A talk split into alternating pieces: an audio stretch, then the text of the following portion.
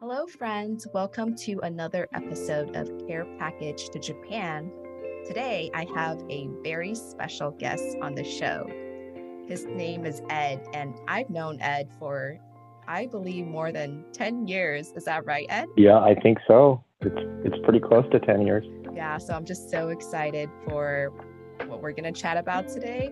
And Ed, do you mind just telling the audience a little bit about who you are, where you're located right now, and how is Japan in your heart or in your blood? My name is Ed Mori. Um, I'm father of four, four amazing kids that I'm just really blessed with. And uh, I live in uh, Los Angeles, uh, a town called Torrance, uh, close to the beach, and enjoy living really close to the ocean and amazing area to, to live in. So I'm really blessed. And uh, um, I work in the cybersecurity field, so that's that's also pretty exciting, and uh, that's my full-time job. But really, um, like you said, uh, I'm Japanese American. I was born here, but my parents are both from Japan. Um, my my mom is from Tokyo, and uh, my dad was from Osaka. So um, before they had me, they moved to LA for a job, and uh, they had me here. And my dad used to say that on my butt it, there was a stamp that said "Made in the USA." so, um, yeah, so I, I grew up here, and but I've been to Japan many times, and I still have lots of relatives, cousins there, and I'm hoping actually to go back soon. And I think the last time I went was with you 10 years ago. And uh, interestingly enough, today is in Japan, it's March 11th. So it's the 11th um, anniversary of that tsunami happening. And that's the, the reason why you and I connected because we went on that um, missions trip to Japan together through the college ministry. That's that's insane that today is March 11th in Japan. I, I, I didn't even know. It just happened that way when I scheduled this with you, and I checked, and I'm like, oh, wow, it's been 11 years since, since then, and and I think you and I went in the summer, right? I think uh, maybe July or August. Yeah, we went in July. And you've been back many times. I'm really jealous of that. But I really, you know, Japan. Obviously, I'm Japanese, and um, I really miss Japan. Hmm, excuse me. And I, uh, yeah, I was just um, really thinking about it lately. My actually, my uncle just passed away a couple weeks ago, and I was kind of in shock. And uh, so, really put that on my heart um, to go back and just to see my relatives and you know just to connect with them. And Japan's a really special place. Uh, and obviously, you know that you've been there many times, and people there are amazing. Food's amazing, scenery's amazing. Um, but there's also um, no God, you know, um, and that's really where my heart is. Uh, just praying for them and to have hope, you know, that Jesus brings. So, I love to hear more about why Japan is special to you.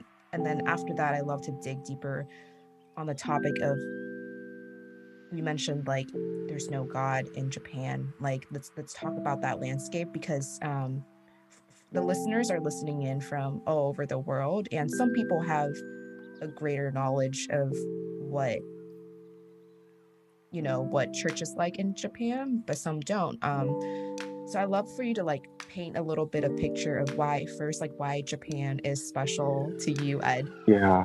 Well, obviously I'm Japanese. I mean that's first and foremost, and I really, you know, um, growing up, I was a, a son of immigrants, right? That that moved here, and I had a hard time um, with that. Right, I was the oldest of five and a lot of things were difficult um, growing up just because I didn't have parents that spoke English.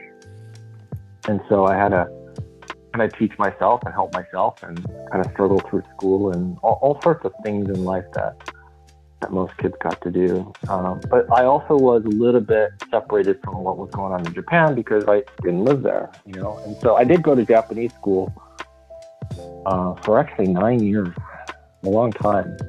Um, I was really behind on that, but I also felt like I didn't quite fit in there because most of the kids were were kind of uh, they were going to they were going to go back to Japan, you know, once they hit uh, high school, and so. Um, so, but I really, you know, I, I think about this and I go, you know, if my parents had moved to the United States, to, to LA, I don't know if I would have, I don't think I would have became a Christian because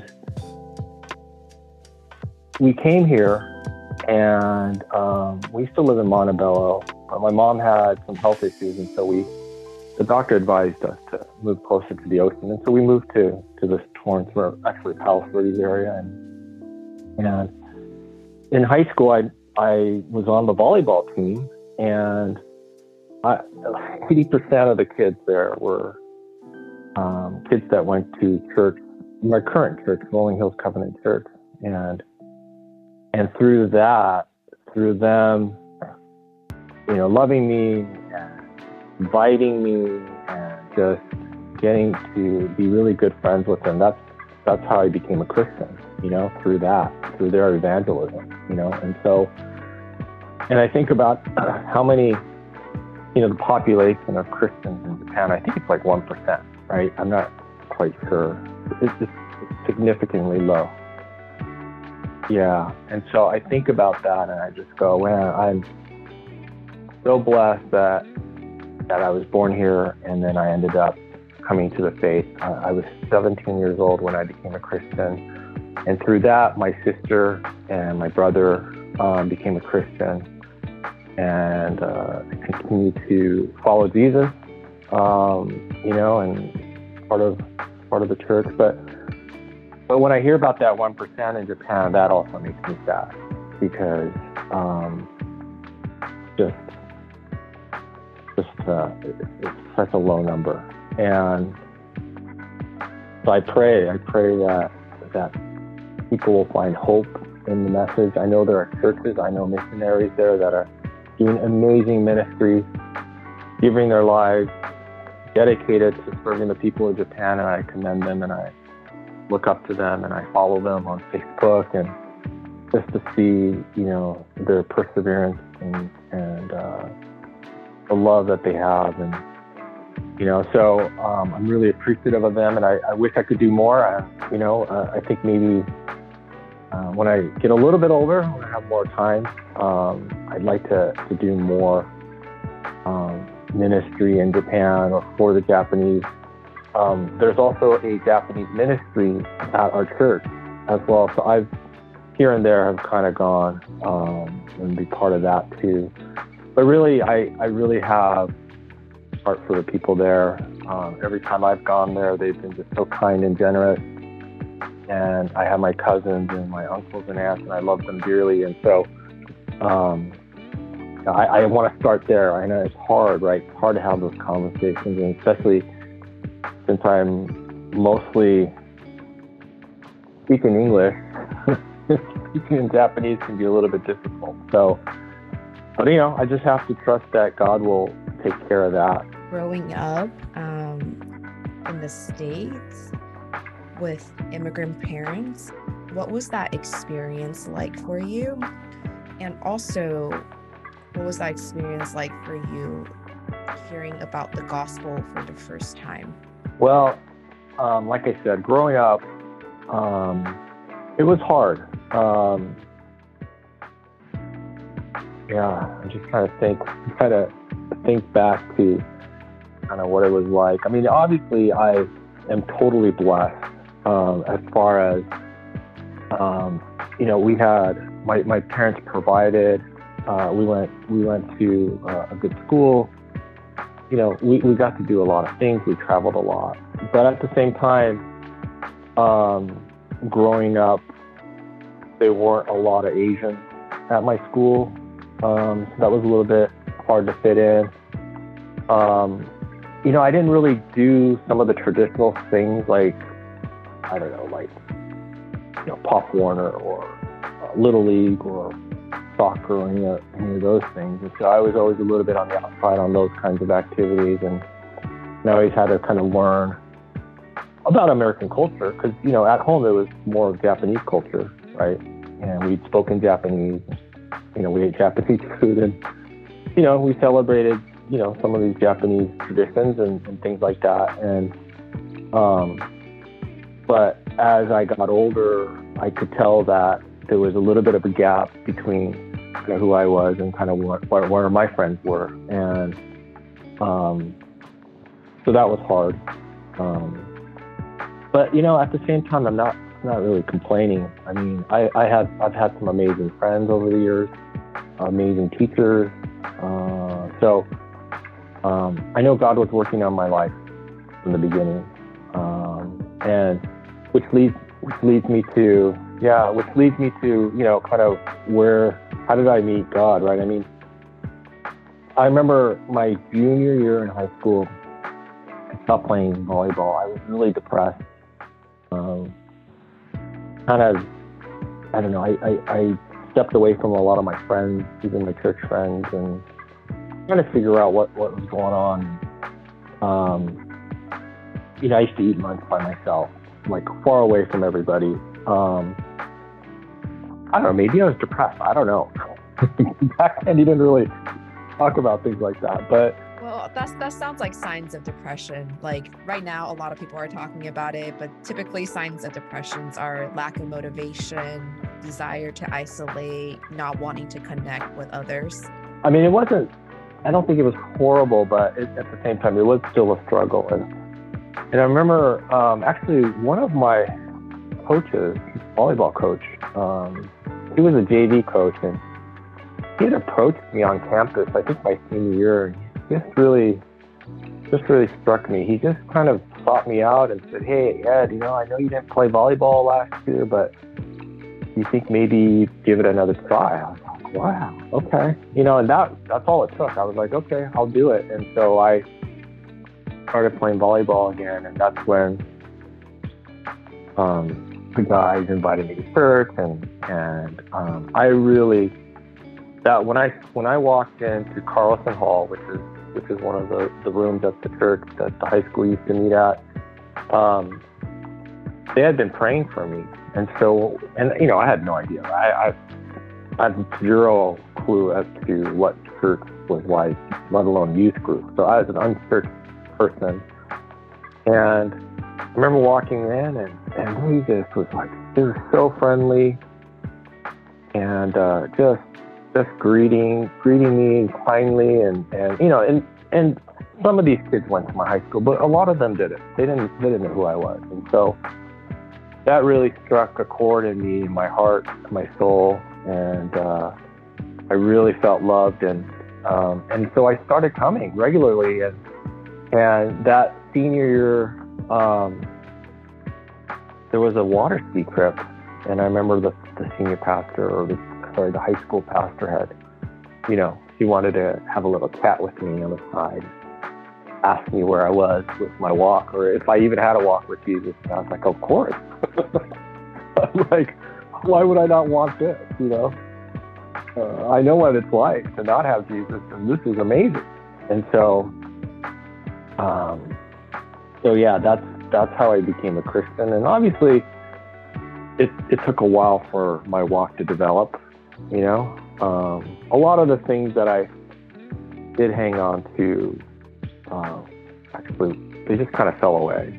You know, right at the beginning. Just, just things like swearing or just, just doing stupid stuff, those those kinds of things. But really, I think it took another five to ten years really for me to develop my faith and to grow in my walk and to really understand what Jesus did and what, what the cross means and to give me hope and joy um, to live my life for Him.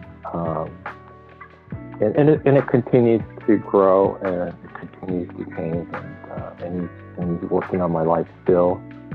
Um, so yeah, so that's that's my story. Yeah, thank you so much for sharing that. And I think it's so strategic that one, you're a Japanese American, and two, your place in the South Bay. Because South Bay in Los Angeles has one of the highest concentrations of Japanese Americans, um, or just Japanese people in general. And I think you're strategically placed there so that you can just be you and you can represent Jesus, whether you're going to Trader Joe's or Nijiya or Mitsuwa or even even church. Um, so I just want to acknowledge that and praise the Lord for how He literally saved your genealogy. Like, if you think about it in that perspective, it's so mind boggling. Like, because of your yes, your sons and daughters get a chance to know the gospel. And when they're ready, they can accept Him um, as their own personal Lord and Savior. And I think whenever I think about like the transferring of like from a kingdom of darkness to kingdom of light, like that's that magnitude is huge. And I there's something else that I also want to talk to you about is I know I know you guys um, have a heart for adoption, which many listeners probably don't know about. Um, but I love for you to tell the listeners the story of one. How did God place the desire to adopt um, in your heart and Jill's heart? Um, because at the time, you guys already have three kids, and three kids is a lot. It's, not an easy task to raise three kids, let alone four. Um, but I love for you to share the story of how did God place that on your heart, and how has the journey been um, with that? Yeah. In 2007, my mom passed away she had she had stomach cancer and it spread and about a year uh, passed away and when she passed away she had left us some money. All the kids. And, uh, you know we were thinking what what do we do with this? How do we how do we bless god? How do we how do we how do we further the kingdom? And there were actually two things that came to mind at the time. One was be a missionary to Japan, and the other one was to adopt. And so um, I actually even was offered a job. Well, maybe I should say position. Job would mean I get paid. I don't know if I was going to get paid, but a position at our church to help lead the Japanese ministry too. So anyway, um, I was just I was just trying to figure out what what do I want to do with this, and we prayed about it. Talked to Jill, obviously, we were praying about it, and and it really and Jill didn't really place any pressure on me, right? She she was just letting me wrestle with God on this, and and you know, after thinking about it, praying about it, I thought, you know, we should adopt. And so I told Bill, I said, hey, I think we should adopt. I said, I'd love to be a missionary to Japan. The kids are kind of in the middle of, you know, school and to move them to some country and, you know, just kind of all these things. And I was just like, let's, let's adopt. And he was like, okay, let's do it because I've been praying that this is what this would happen and that you would come to this conclusion, you know. And so, we so we decided to adopt, and and uh, one of the first things that uh, was requested by Keegan, my daughter, was that it be a girl. she wanted a sister, and so, um, fortunately, in uh, Jill's family, her sister had already adopted, and so they were familiar with an agency and we had contacted them and talked to them and figured out like what countries can you adopt where you can actually say you want a girl, you know, instead of a boy. So, so we, we kind of looked around the world and and uh, China was one of those came up and um, it was uh, you know, it was one of those things where once we decided time to, uh, we also didn't want to compete with a lot of people that were just trying to adopt, you know, and especially kids that were healthy, perfectly fine. And so we said, you know, let's let's do this, but let's maybe pick someone who has a um, I can't remember the correct term, but it was something like um, a, a corrective procedure that you know they have some sort of some sort of thing that could be easily corrected, you know. So like a club palate or a club foot or there's there's a whole list and they would ask us or they sent a, a questionnaire and they probably had like 100 things on there what, what what we would be comfortable with and what would be totally out. And so we, we filled that out and and um, the first person that came up we were kind of like you know i don't think we can help this person. I don't think that'd be the most loving thing to do just because of the way our house was laid out and it just wouldn't be fair. And so so unfortunately, we declined on that first first person, but, um, but Avery was our second, and um, you know, we just thought this is great. He's energetic. You've seen the pictures that we got, and just just looks like this amazing little kid, and he was about three at that time, and um, and so you know, it took about a year right? To kind of do all the paperwork and the interviews with the social worker and fill out our forms and get the money and send that over and then make the arrangements and get the translate. I mean, there's just so much to do, right? You don't just fly over there. And so, so, um, yeah, it's, I'm trying to think what year we went and did this. I think it was in 2011 yeah, I think yeah, 2011. So right after Japan, September of that year, Jill and I flew to Japan. I mean, to, China, uh, and then picked her up, and we actually had to fly up north uh, to Shenyang, and then from Shenyang we went to Guangzhou. And Guangzhou, you do all your paperwork, and then we flew back to LA. And yeah, and it's been amazing. Um, Avery is just, she's amazing.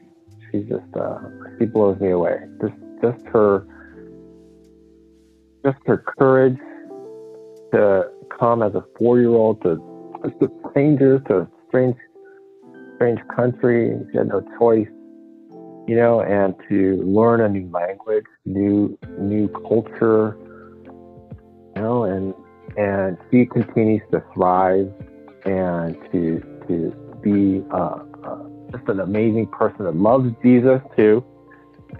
She just stands for the truth. She stands for what's right, you know, and um, and so yeah, we're just really proud of her. We love her very much.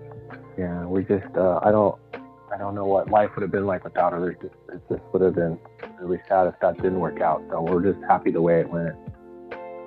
Would you say the process of adoption and now having Avery gave you a newfound understanding of the Father's love for us? I mean, it, it, it's it's definitely. Um, I think we have a new appreciation for the fact that we're adopted into God's family and what that looks like, and it, it's it's a uh, it, whenever Avery and I you know talk about adoption, we do we do talk about that, and uh, you know we're all adopted into God's family, and it, it's just an amazing process. It's an amazing thing that God had created this adoption, you know, and um, I I just, uh, for Avery, I, I'm just always in awe of how um, how she's handled all this. Um, there's a lot of challenges to being adopted. There's just no doubt, right? And I, we don't really know her story, um, her full story, right? I don't know if it's true for all adoption adopted kids, but you know, I'm sure it's true for a lot. They don't really know why or how, and she has those questions, right? And and she still has to work those through with God and and you know, abandonment issues and just there's just a lot, right? But I also know that she fights through those and she um, sees things in just an amazing light. Uh, just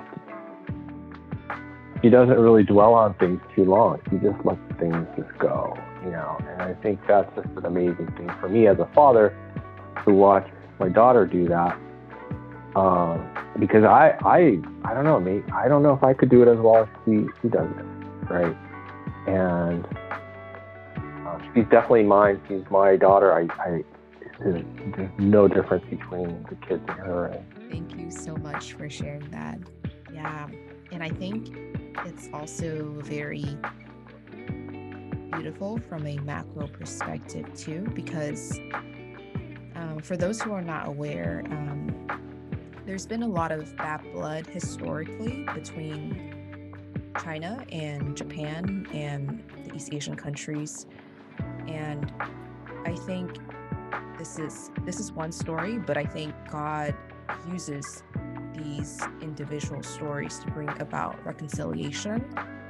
Like the fact that you are Japanese and that she is from China, and that historically there's been a bloodbath. Um, yet now look at how glorious this relationship um, that you and Avery have. And I think I think God brings about reconciliation in the most almost like unimaginable, but like far exceeds our expectation type of way. Um, God's story is so much more glorious than we can ever imagine. And his story is for every tribe and tongue and nation, um, and that includes Japan, which is so exciting. Um, yeah, and that we are part of that story, which is thank you, Jesus. yeah.